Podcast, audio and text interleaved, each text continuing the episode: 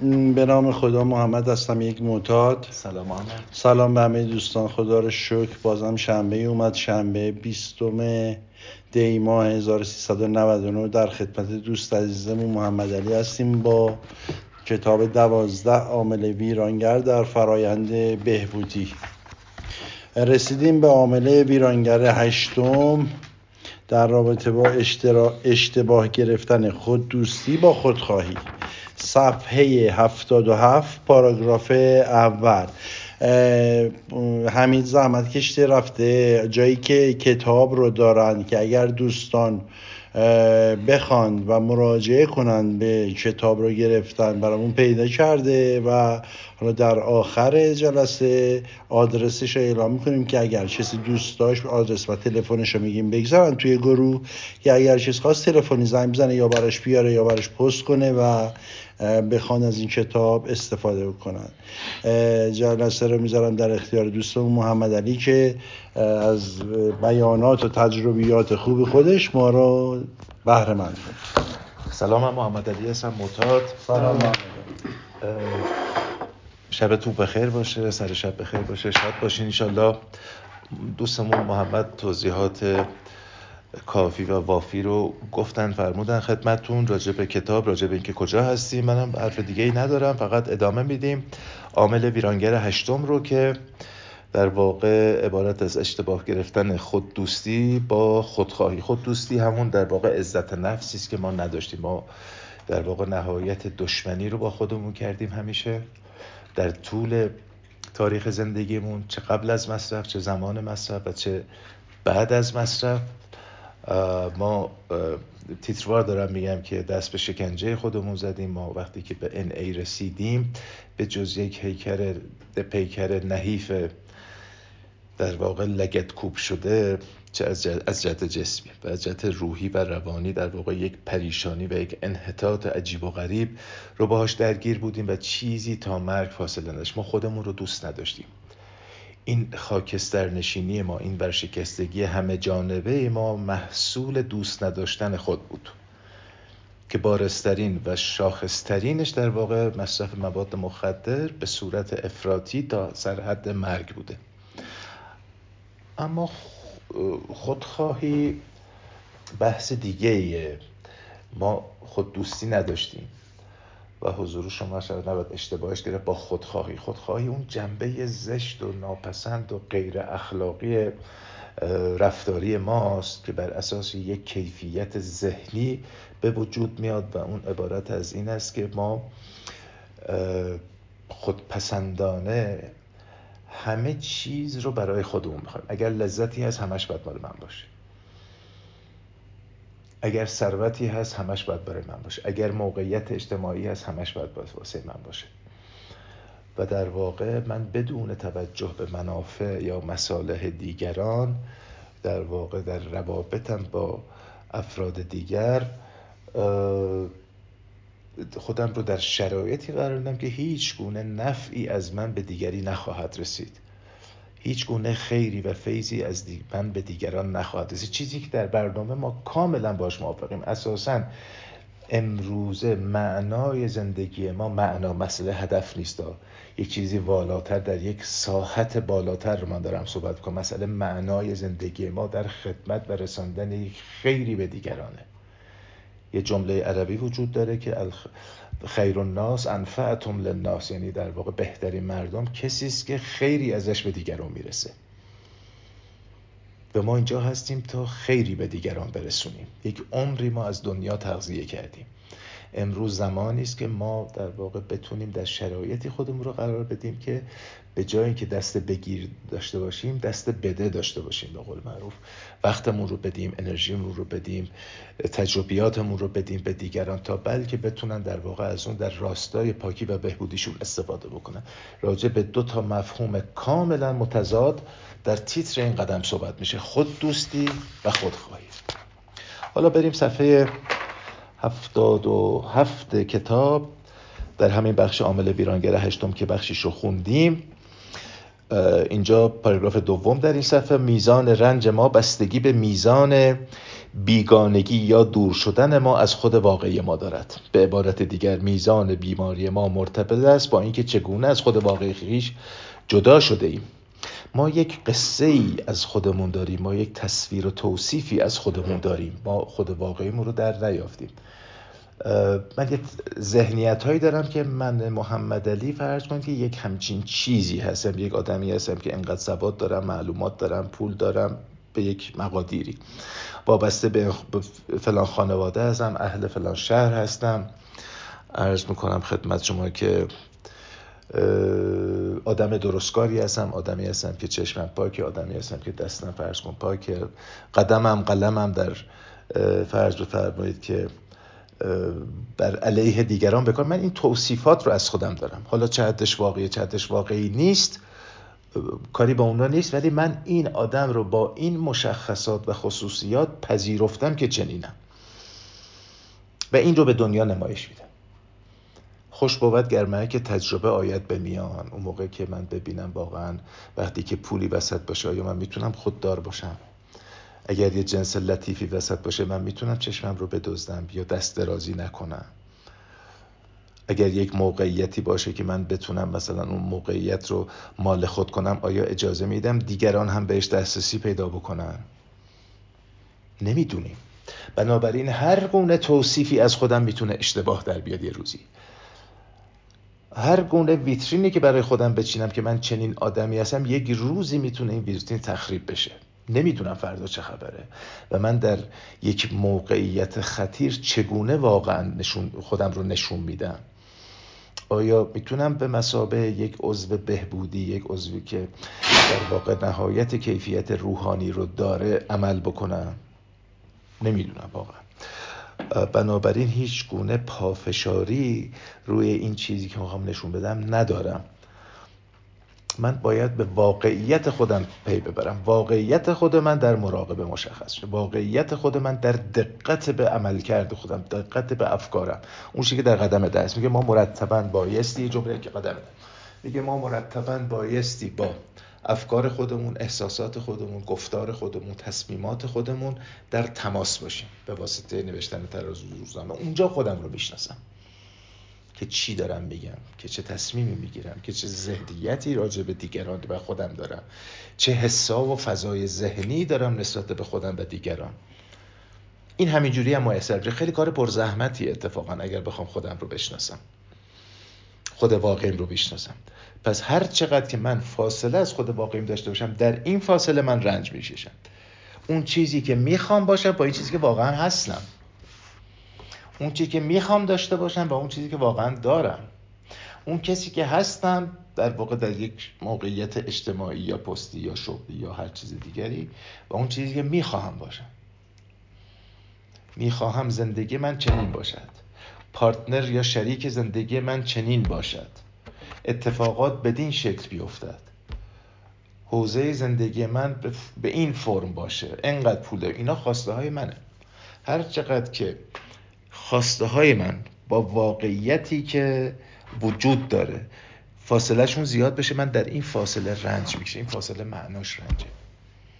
هر چقدر که آرزوها و خواسته های من زیاد باشه به همون میزان من رنج می‌کشم. به همون میزان من صدمه می‌بینم در زندگیم. به همون میزان من از زندگی لذت نمی‌برم. وقتی که خواسته ها و آرزوام بی اندازه زیاده. بهبودی نوعی عملیات نجات هست ما در این عملیات در حقیقت خود گم شده خیش یا بخش های ترد شده و جدا شده وجود خود را درمان می کنیم من فرض بفرمایید که آدم سخاوتمندی به عنوان مثال بودم. محمد آقا آدم سخاوتمندی بوده. داد و دهش زیادی داشته راجع به فرض آدم های فقیر به عنوان کسی که به طولش می‌خورد. بعد یه سری آدم اومدن گفتن که با این همه ببخشید آدم آدم حالویه ها. هر چی پولشی خرج این گدا ها می‌کنه. فکر آیندهش نیست فکر بچه هاش نیست. پس فرد اگه خدایی نکرده ورشکست شد می‌خواد چیکار کنه این پول رو اگه سیو کنه؟ اگر پس انداز بکنه. محمد رو یواش یواش با این حرفا می‌تونن در واقع دورش بکنن از این کیفیتی که به عنوان سخاوت و خیر بودن داره. از خود واقعیش جداش می‌کنن. به خاطر قضاوت ها به خاطر متلک ها به خاطر ترد شدن به خاطر اینکه تردش می‌کنن. این همه مثال البته می‌تونه پیش بیاد. بنابراین محمد از خود واقعیش جدا میشه و دیگه اون آدم سابق نیست. اینجا میگه عملیات نجات ماست. ما در حقیقت بخش های گم شده یا بخش های ترد شده خودمون رو خواهیم نجات بدیم. برگردیم به اون کیفیتی که چون کیفیت ارز میگم سخاوت اینا چیزایی نیست که اکتساب بشه. اینا یا در ما هست یا در ما نیست. یه بچه که به دنیا میاد همه اینا شما یه بچه کوچولو بازی می‌کنه اسباب بازیاشو به دیگران میده. یه خوراکی دستشو داره می‌خوره زبونم داره آقا اینو به من میدی فوری مثلا بستنیشو میده به تو. یه بچه هم بری طرفش داره بستنی می‌خوره جیغ و داد و کلی بازی در که اصلا به من نزدیک نشو. خب ما میایم ارزش گذاری می‌کنیم که این بچه سخیه سخاوتمند اون بچه کنس خسیس. اینا واقعیت های ماست. ولی در طول زمان که پیش میریم در واقع به لحاظ قضاوت دیگران به لحاظ اینکه بعضی از خصوصیات ما رو ترد می‌کنن و بعضی رو تقویت می‌کنن ما اساسا یه آدم دیگه ای میشیم. عملیات نجات یعنی برگردیم خود واقعیمون رو پیدا کنیم و نجات بدیم. همون آدمی که به دنیا آمدیم همون آدم با همون کیفیت هایی که بودیم اون رو زندگی برای ما میپسنده اون رو خداوند برای ما خلق کرده.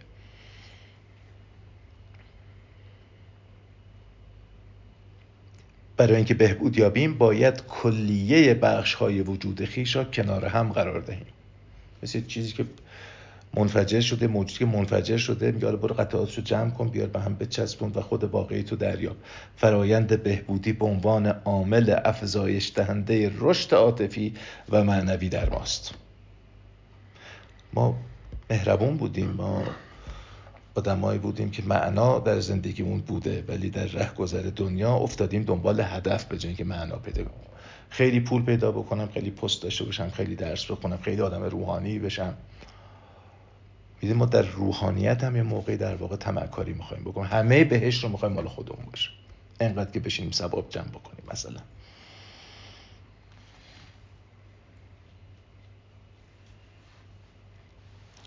بسیاری یا همه همه ما از بسیاری از ما در همان سالهای نخست اعتیاد از لحاظ رشد عاطفی و معنوی متوقف گشته. به نظرم همه نه که بسیاری. همه ما در همان سالهای نخست اعتیاد از لحاظ رشد عاطفی و معنوی متوقف کرده ایم متوقف گردیده ایم. این فرایند به ما کمک می‌کنه تا این امر را جبران کنیم. در واقع معنا بدیم به زندگیمون رشد عاطفی بده رشد معنوی پیدا بکنیم. و در واقع امکان نداره که من معتاد باشم یعنی یک معتاد مصرف کننده بر کسی که اعتیادش فعاله. و در مخالفت و ضدیت با کلیه اصول روحانی نباشه زندگی. آدم که مصرف می‌کنه دشمن زندگیه. چون خودش رو داره می‌کشه در درجه اول.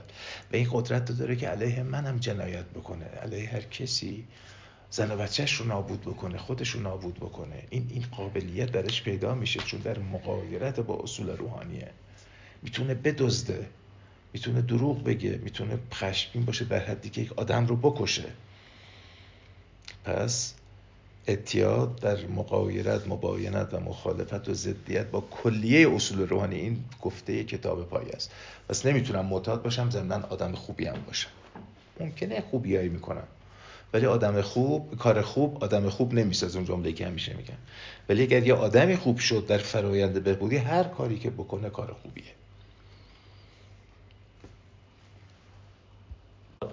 سلام من خدا رو کنم بودم پاکم احتیاج به رو مخدری ندارم. دقیقا داشتید صحبت می‌کردید. من نگاه کردم. من واقعا امروز احساس کردم و تجربه کردم که من واقعا نیاز دارم به بعضی وقتا یه تلنگری به هم بخوره. می‌دونی من صبح داشتم با صحبت می‌کردم. بعدش بهم گفت اینجوری شده این کارو کردی همین تو این رفتارت شده یه ذره دور شدی و تو طول روز من داشتم همش فکر می‌کردم به این موضوع. دیدم دقیقا راست میگه. بعضی وقتا من اصلا هیچ چیزیمو نمیام الان دقیقا فکر کنم یک ماهه. من هیچ چیزیمو به محمد راهنمام نگفتم. فقط صبح زنگ می‌زنم. سلام خوبی؟ چاکرین فضا چند؟ قربونت؟ خوبه؟ اوکیه اینجوری کردم اینجوری کردم تموم شد. ببین نیومدم براش بنویسم. و این باعث این شده که من مشغله فکریم خیلی زیاد شده. من همش تو فکرم همش تو جنگم که چرا این کارو نکردم. چرا اونجوری شد اون موضوع؟ همش دارم جنگ می‌کنم و از خودم فرار می‌کنم. و واقعا قطعا این قسمت بوده و خواست خدا بوده که من امروز اینجا باشم. صبح محمد یه چیزی بهم بگه و من یه تلنگری بهم بخوره که من برم امروز دنبال کتاب بگردم برای بهبودی و بعد از ظهر بیام اینجا بشینم چیزهای جدید یاد بگیرم تا بتونم تو مسیر بهبودی استفاده کنم ازش. از تک تکتون ممنونم. مرسی. اکنون زمان آن است تا موضوعی را مورد بحث قرار دهیم که همه ما با آن روبرو هستیم. ما دو نیروی قدرتمند در درون خود داریم که اغلب با یکدیگر در جدال هستند. تمایل ما برای خوشنود ساختن دیگران و اهمیت دادن به خود ما ما یا خودخواه هستیم یا به صورت افراطی در حال خوشنود ساختن دیگران. و اغلب نمی‌دانیم چگونه این دو میل را با هم مورد توجه قرار دهیم. اجازه دهید ماهیت این دو نیرو را برایتان توضیح دهم. خب حالا قبل از که نویسنده بخواد توضیح بده در واقع چیزی که تمایل به خوشنود ساختن دیگر همون تایید طلبی که ما میگیم. در واقع چون من در درون خودم احساس رضایت از خیشتن ندارم و نمی‌تونم در واقع به خودم در درون خودم وصل بشم و به خودم مباهات و افتخار بکنم و از عملکرد خودم راضی باشم. نه از خود راضی باشم از عملکرد خودم. به عنوان یک فرد راضی باشم بنابراین چون نیاز به نوازش عاطفی دارم نیاز به میزانی در واقع تشویق دارم این رو سعی می‌کنم به جای اینکه از یک منبع داخلی تمیم بکنم از منابع خارجی شروع کنم. برای دیگران خوشرخصی کردن عوض می‌خوام دم تکود دادن. جای دوست و دشمن نشون دادن و برم بالای درخت واسهشون شکلک در بیارم تا اینا خوشحال بشن میگن عجب آدم باحالیه چقدر بانمکه چقدر مجلس گرم کنه چقدر را دست. اصلا نه نمیاره. هر چی بگی میگه آره من هستم پایم. و در واقع میگه اونی که دوست همه آدماست در واقع دوست هیچ کسی نیست. که با خودش دشمنی می‌کنه اگر یک روزی از شما قطع امید بکنه ببین که با بدترین وضعیت باد روبرو میشه. معمولا اینه که چاپلوسی می‌کنن اگر که از اون طرفی که با چاپلوسیشون می‌کنن ناامید بشن بزرگترین دشنام ها رو بهش میدن. بالاتر میبرنش بالاتر از همه از اون بالا سختتر از همه میکوبنش زمین. پس یکی تمایل ما برای خود خوشنود ساختن دیگران که همون تایید طلبی است که فرایندش رو عرض کردم و اهمیت دادن به خدا. این بره پاندول در واقع دقیقا قطب مخالفش اینه که من به صورت افراطی بخوام اهمیت به خودم بدم و هیچ چیز برام مهم نباشه. یه چیزی اون وسط یک تعادلی رو در اون وسط باید داشته باشیم. یک تعادلی در اون وسط. که هم خودم رو به اندازه کفایت دوست داشته باشم هم خیرخواه دیگران باشم. نه اینکه از احساسات خودم بگذرم به نفع دیگران. البته می‌تونم لجبازی نکنم. یه گروهی می‌خوایم بریم مسافرت. یکی میگه شمالی که میگه جنوبی که غربی که شرق. منم یه رأی دارم. من نمی‌تونم بگم هر کی هر گفت منم هستم پای بالاخره من یه علاقمندی دارم. و علاقمندیم رو ابراز می‌کنم. ولی در نهایت تصمیمی رو که جمع می‌گیره خب من تبعیت می‌کنم. نه اینکه از اول کاملا بدون رأی و بدون نظر که دیگران خوششون بیاد بگن عجب آدم کار درسته را دستیه مثلا. خب حالا ادامه میده کتاب نیروی نخست میل ما برای خوشرود ساختن و کمک کردن است. همه ما دوست داریم. کسانی را که برای ما مهم هستند خوشحال سازیم. با آنها کمک کنیم و با آنها ارتباط داشته باشیم. ما موجوداتی اجتماعی هستیم و با ارتباط برقرار کردن رشد میابیم تحقیقات اخیر در زمینه جامعه شناسی و پزشکی اهمیت عشق را در ادامه حیات نشان داده است. اگر ما روابط عاشقانه داشته باشیم بیشتر عمر می‌کنیم. سریعتر و بهتر از بیماری های جسمی بهبود میابیم جنایات کمتری را مرتکب میشیم و در نتیجه بهتر زندگی می‌کنیم. خب الان آمد گفتش که لزومی نداره که ما به همون به اون شدت در واقع تایید طلب باشیم یا لحاف سر خودمون بکشیم و خودخواه باشیم حد میانه رو داره میگه. می‌تونیم دیگران رو خوشحال کنیم. می‌تونیم با اونها در ارتباط باشیم. ما چون موجودات اجتماعی هستیم ما اسممون انسانه. اسممون رومونه. یعنی موجودی که اهل انس اهل الفت اهل اخت شدن اهل معاشرت با دیگرانه. اهمیت عشق رو در ادامه حیات میگه که به, صورت علمی هم ثابت شده. کسایی که تنها زندگی می‌کنن خیلی زود ممکنه پیر بشن ممکنه خیلی زود افسرده بشن خیلی زود بمیرن. و اگر که عشق در رابطه های ما باشه اگر علاقه و الفت و معاشرت دوستانه و شفقت در زندگی ما باشه ما زودتر از بیماری های جسمی بهبود پیدا می‌کنیم. خشونت کمتری داریم مهربانی بیشتری داریم. ما در دوران کودکی برای ادامه حیات به والدین خود وابسته بودیم. تمایل به خوشنود ساختن و کمک کردن به دیگران این اتصال و پیوند را محکم نموده و به نوبه خود موجب افزایش شانس بقا می شود. افزایش شانس بقا. وقتی که اتصالات انسانی و عاطفی ما برقراره به صورت صحیح. وقتی این اتصال میان دو کودک میان کودک و پدر و مادر ضعیف یا سست باشد رشد کودک به صورت مطلوب انجام نمی شود. یعنی پدر و مادری که خودشون میون خودشون درگیری و گرفتاری دارند و محیط خونه محیط امنی نیست محیطی سرشار از عاطفه و محبت و شفقت نیست رشد کودک به صورت مطلوب انجام نمی شود. چون بچه از اینا فاصله می‌گیره. به عنوان موجودات خشن میشناستشون میترسه ازشون. بابایی که میاد تو خونه نره می‌زنه یه مادری که میاد جیغ می‌زنه ظرف و ظروف رو میشکنه بچه میترسه از اینا. فاصله می‌گیره. در رشدش به صورت مطلوب انجام نمیشه. در اهمیت ایجاد فضای امن و عاطفی در اینجا صحبت می‌کنه. به عنوان مثال چنانچه والدین با کودک خود پیوند برقرار نکرده باشند یا این پیوند در کودکی گسسته شده باشد احتمال خشونت و بدرفتاری آنها با کودک خود بیشتر خواهد بود. من یادم ما یه فامیلی داشتیم ایشون ازدواج کرد و بچه دار شد و بلا فاصله طلاق گرفت. کل زندگیش مثلا دو سال طول کشید. یه خانومی از اقوام. ایشون وقتی که شوهرش متارکه کرد به رأی دادگاه بچه رو ازش گرفت. یه دختری داشتن ازش گرفت. رفت پسرک اتیاد پیدا کرد و خلاصه حدود 20 سال این بچه رو نشون مادرش ندادن. مردکم مرد و در اثر اووردوز و این حرفا و بعد خب چاره نبود. دختر که 22 سالش شده و 21 دو سالش شد بعد برمیگشت پیش مادرش. خب روزای اول با هم خوب بودن اومدن و بالاخره بعد سالها. ولی خب هیچ شناسایی به هم نداشتن نه بچه مادر یادش نه مادر بچه رو یادش میومد حالا که داره یه بچه و بعد مرتبا اینا درگیر بودن دعوا داشتن می‌زدن هم دیگر رو. و بعد یه دفعه با این مادر این بچه ما صحبت کردیم که خود داستان تو چیشون؟ فامیل نسبتا نزدیکی هستن. گفت مثلا حس مادری به این ندارم. اون زمانی که اینو بعد در آغوش می‌گرفتم به شیر می‌دادم چه می‌دونم بزرگش می‌کردم مدرسه میبردم و زحماتش رو میکشیدم. این نبود. من هیچ حسی بهش ندارم. حتی بعضی جا دستش دلخورم حتی بعضی جا ازش متنفرم. و بچه هم متقابلا راجع مادرش می‌گفت این رو. که من یه دفعه چشم باز کردم تو خونه این خانومم. نمی‌شناسم کیه. من خب با پدرم بودم اینا.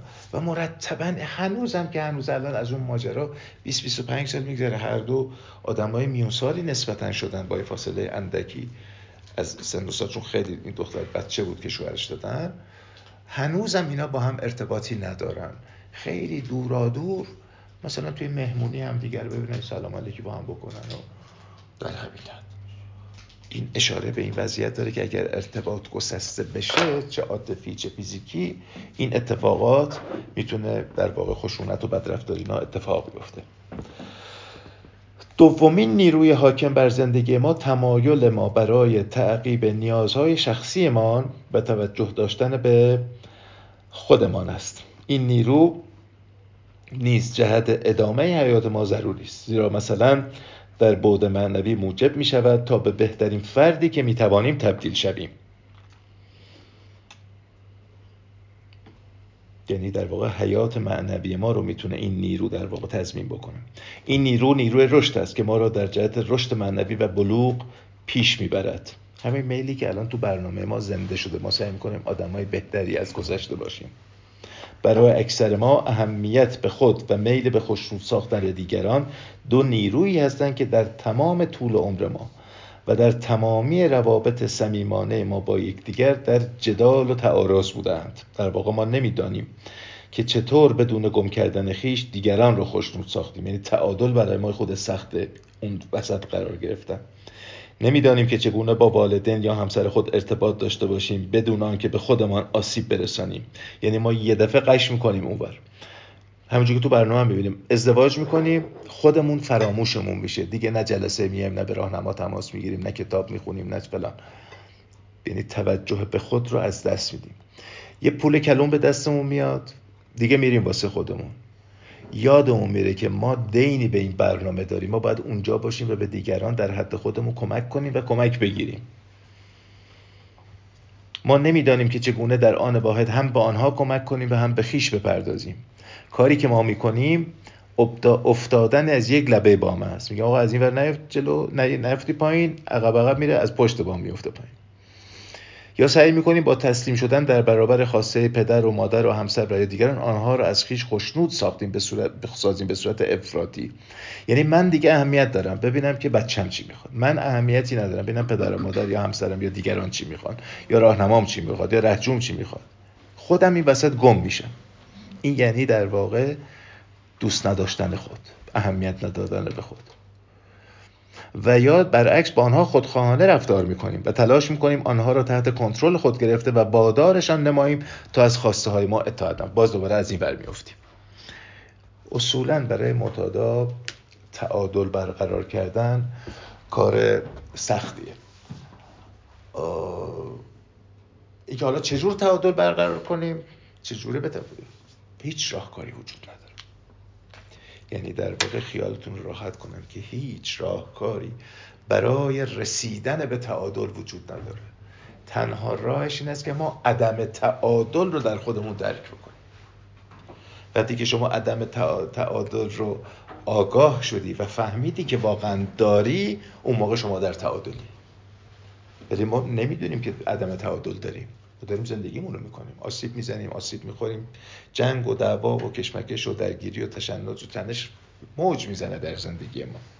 مادامی که ما آگاه نیستیم که در عدم تعادل به سر می‌بریم هیچ راهکاری برای رسیدن به تعادل وجود.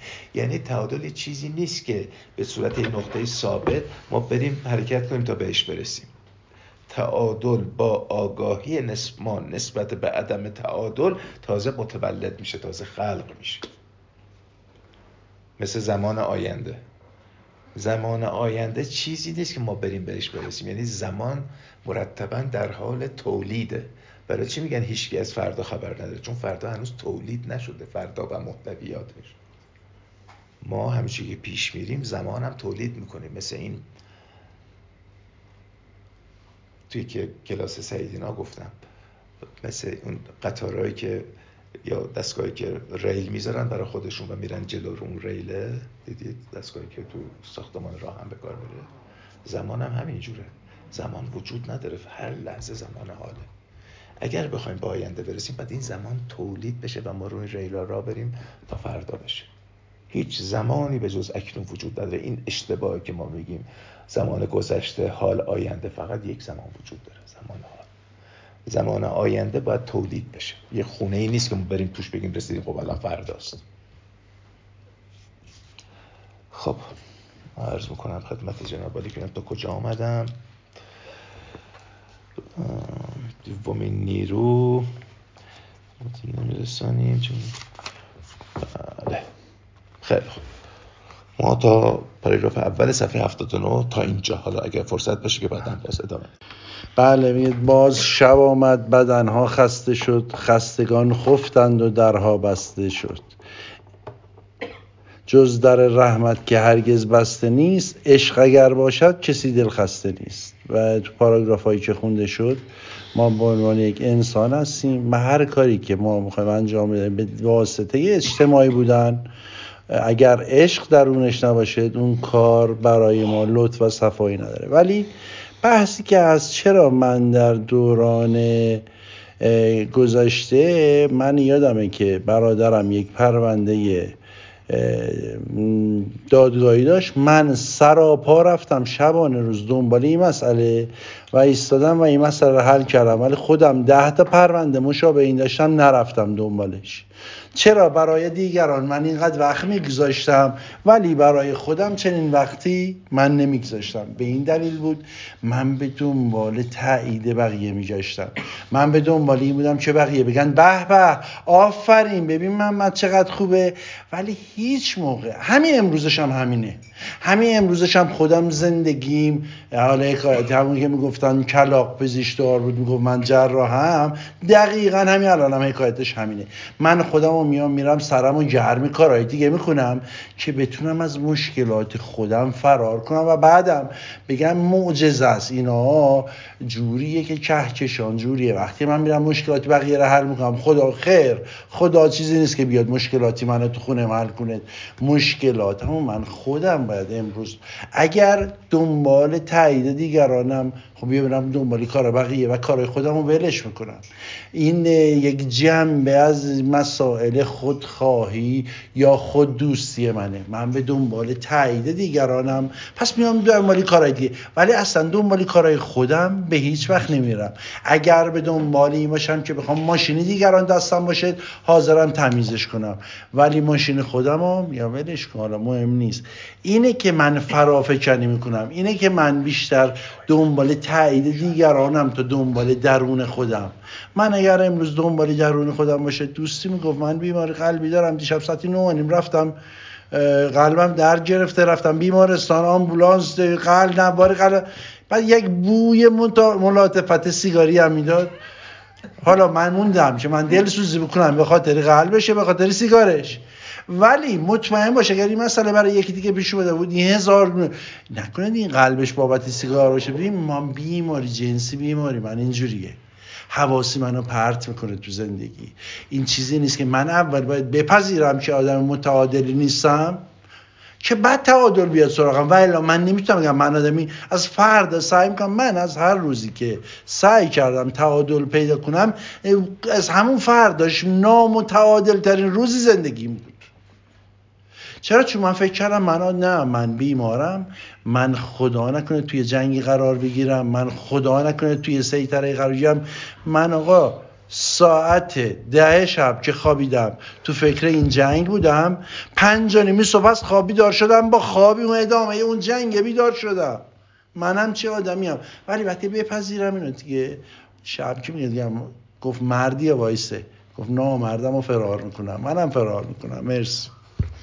خب اگر این دو نیرو را با هم ادغام نکنیم یعنی نیروی که میل به خوشنود کردن دیگران داره دیگران داره و نیرویی که توجه به خود می‌خواد بکنه.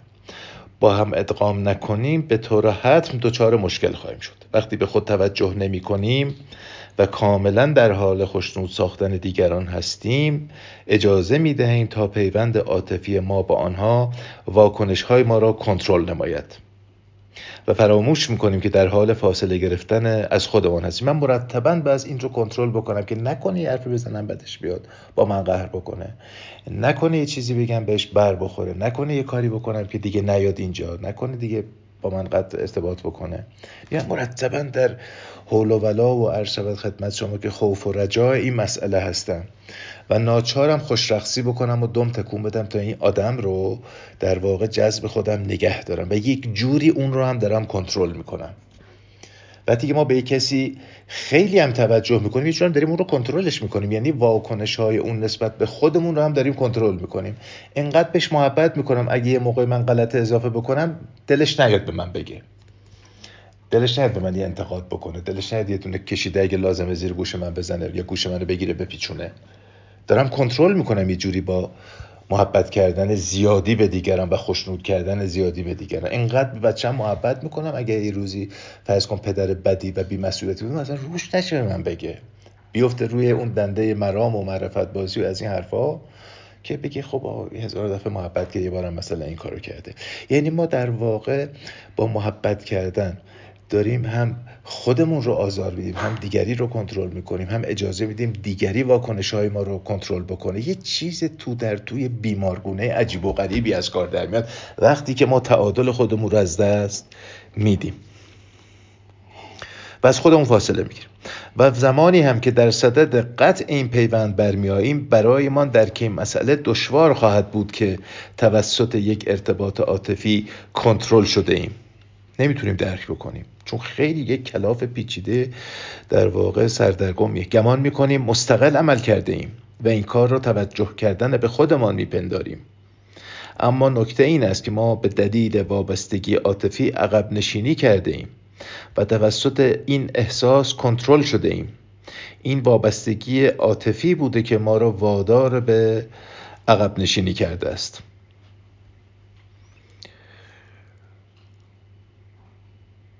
در واقع به قدری شورش رو در میاریم یه جاهایی که ناچار به عقب نشینی میشیم. چون دیگه موندن در اون موضع می‌تونه خطرناک بشه. یک وابستگی عاطفی در واقع همه عواطف ما رو در حال کنترل کردنه. و نمی‌ذاریم اون چیزی که بایستی اتفاق بیفته. در واقع انرژی رابطه می‌تونه تا یه جایی ادامه داشته باشه. بعد این انرژی کم بشه و یواش افول پیدا بکنه و به صفر برسه.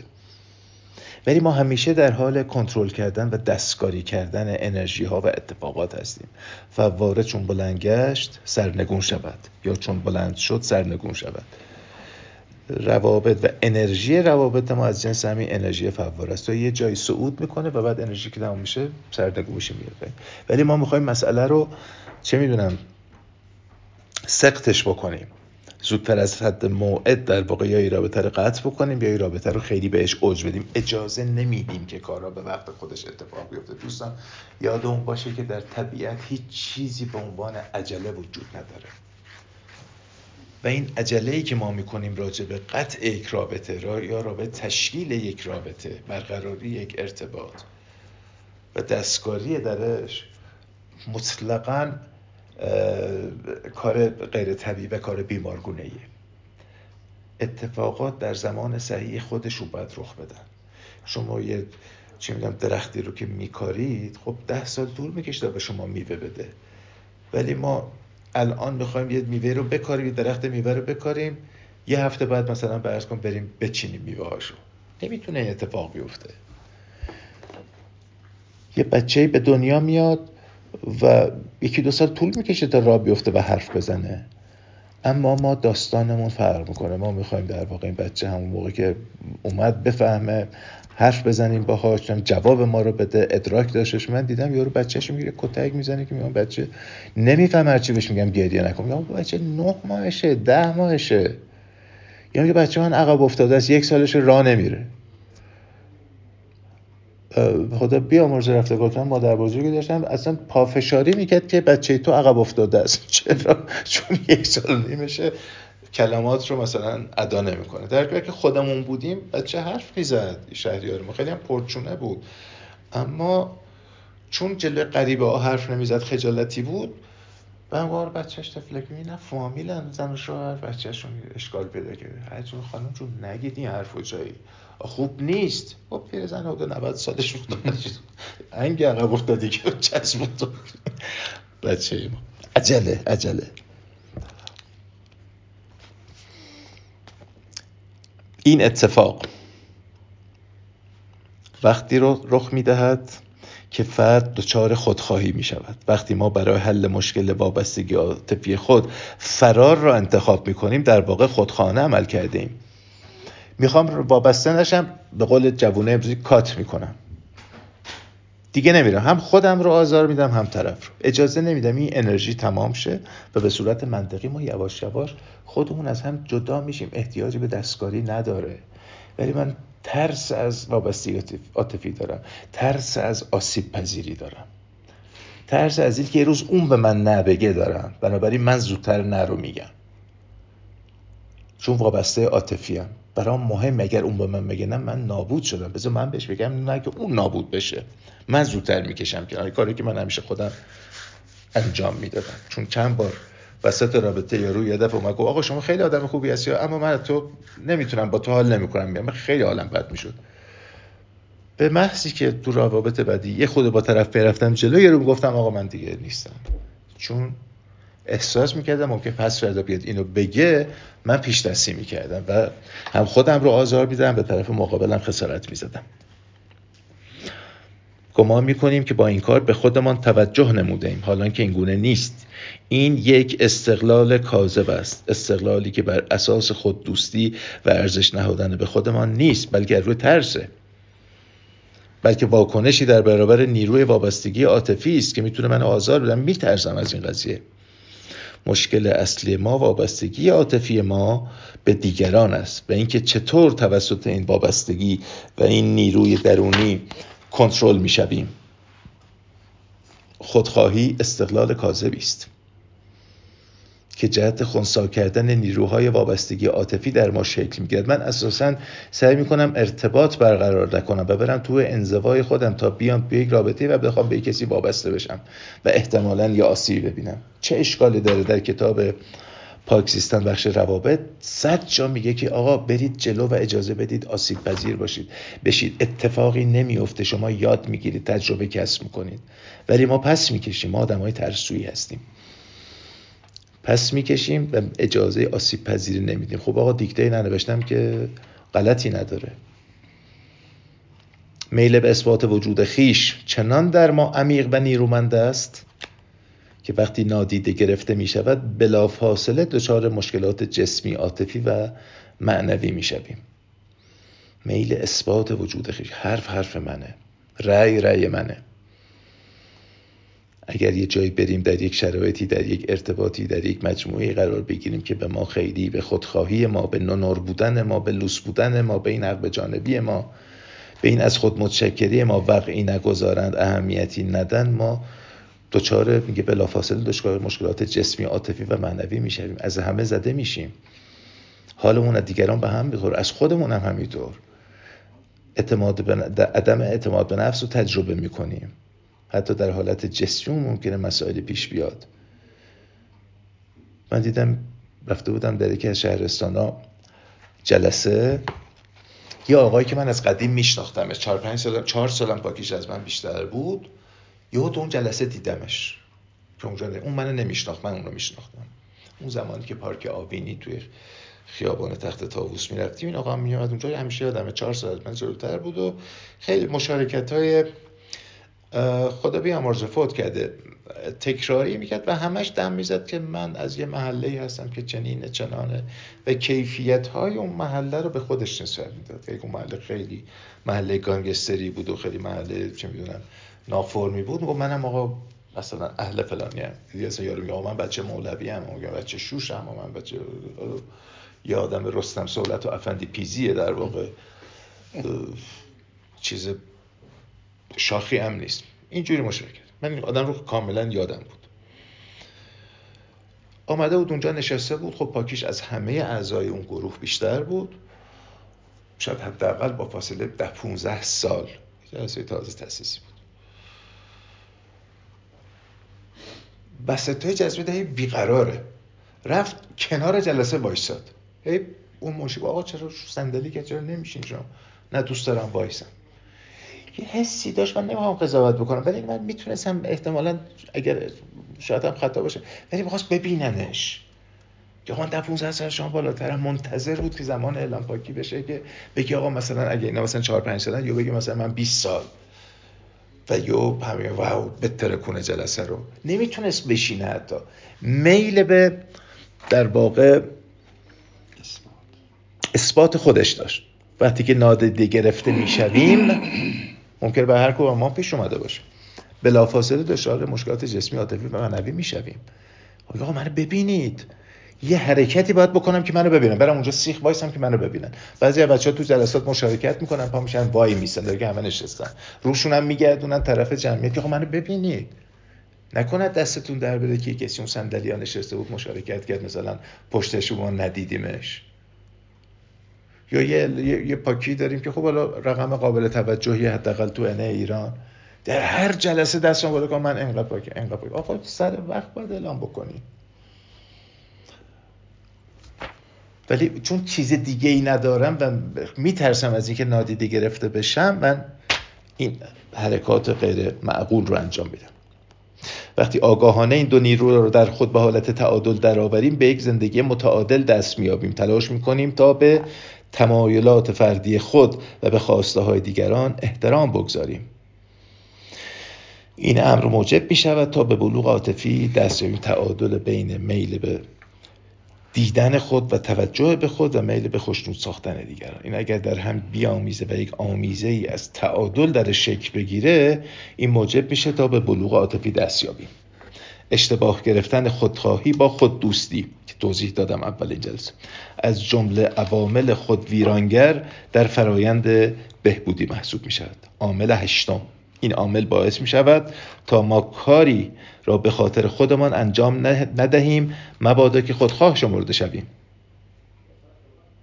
اگر که نتونیم تشخیص بدیم که خودخواهی چیه و خود دوستی چیه ما در واقع یه جوری خودمون رو لوس می‌کنیم. من یه حسنی در خودم سراغ دارم می‌خوام راجبش مشارکت بکنم. نه اگه بگیم اینا حمله بر خود ستایی می‌کنن نه آقا بذار حمله بکن بذار قضاوت بکنم بگو اون مطلبی رو که داری. نکنه بگن خودخواهه نکنه بگن فلانه. نکنه قضاوت فلان. یعنی در واقع من خودم رو پنهان می‌کنم و کتمان می‌کنم و سرکوب می‌کنم به دلیلی که میترسم از قضاوت دیگران. مبادا که انگ بد به من چسبیده بشه.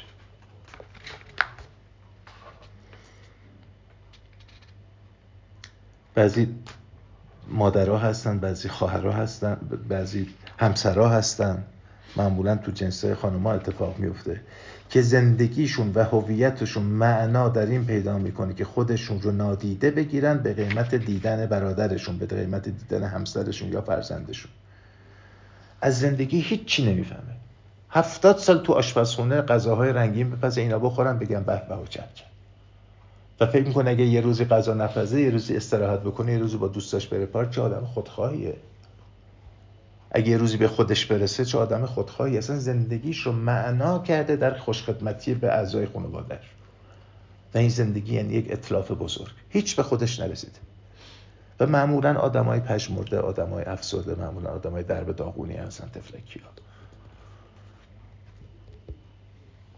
توجه به خیشتن به هیچ عنوان خودخواهی نیست. لباس خوب بپوشم غذای خوب بخورم تفریح خوب بکنم. وقتی ما به خودمان وجودمان و زندگیمان ارج می نهیم عمل خودخانه انجام نداده. من یک بار فرصت زندگی دارم و بایستی از این زندگی لذت ببرم و شاد باشم. بهبودی برای این است که من از زندگی لذت ببرم.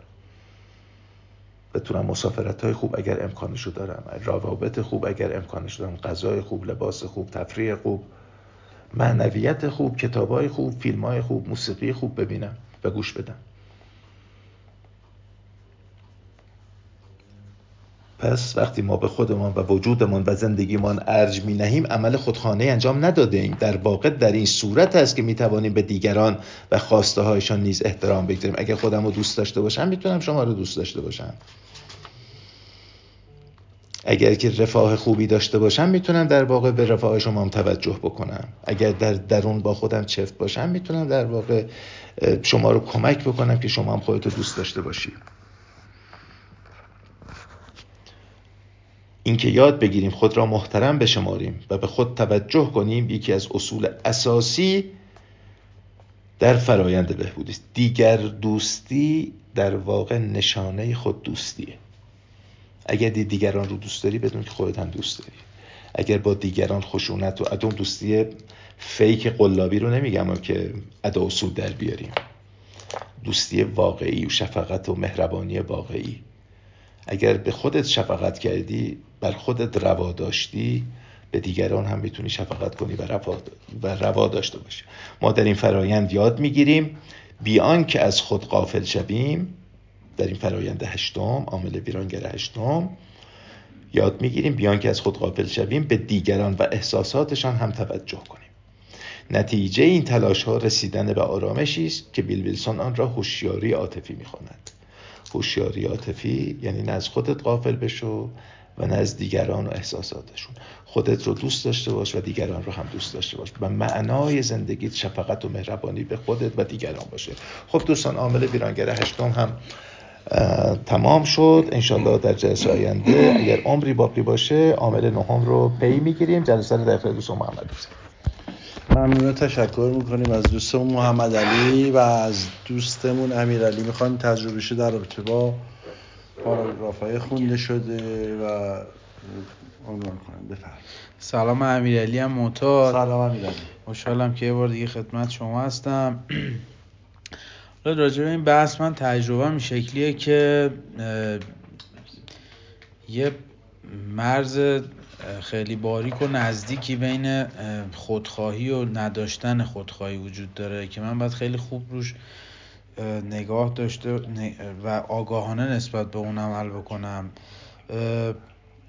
اتفاقی که افتاد برای من اینه که اولا من شهامت این که با نواقص خودم روبرو بشم رو نداشتم و خیلی وقتا ندارم. من اصلا میترسم که ببینم تعادل ندارم. از اینکه روبرو بشم با اینکه آدم خودخواهی هستم اساسا نگرانم و واهمه دارم و عمیقا میترسم از این موضوع که بخوام خودم شناسایی کنم بخوام رو خودم تمرکز کنم. ترجیح میدم که اساسا رو همه چی خاکو بدم بره و فقط به لذت های آنی اون روز و اون هفته و اون ساعت تمرکز داشته باشم. بنابراین این نشون دهنده بیماری اعتیاده.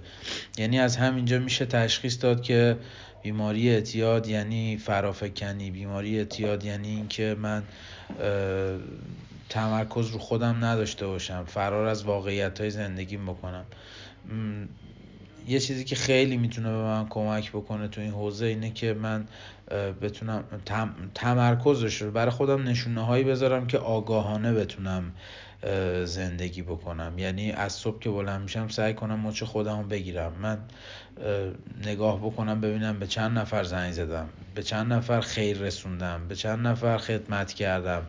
اینا چیزاییه که برای من می‌تونه نشونه گذاری بشه و باعث بشه که من تشخیصشون بدم. مادامی که بابت این موضوعات برنامه ریزی داشته باشم اتفاق میافته. ولی وقتی ندارم از گردونه خارجم و فقط دارم دور خودم میچرخم و معمولا من این تیپی هم که تمرکزی رو خودم ندارم و سعی می‌کنم همون چیزایی که روزانه درگیرش هستم و خیلی زود آخر هفته میشه بعد من میگم اه چقدر زود هفته گذشت. برای اینکه مثلا حواسم نیست چجوری داره میگذره. فقط صبح شب می‌کنم و شب صبح می‌کنم. و دائم تو ذهن من جنگ سر اینکه خودم رو نشون بدم.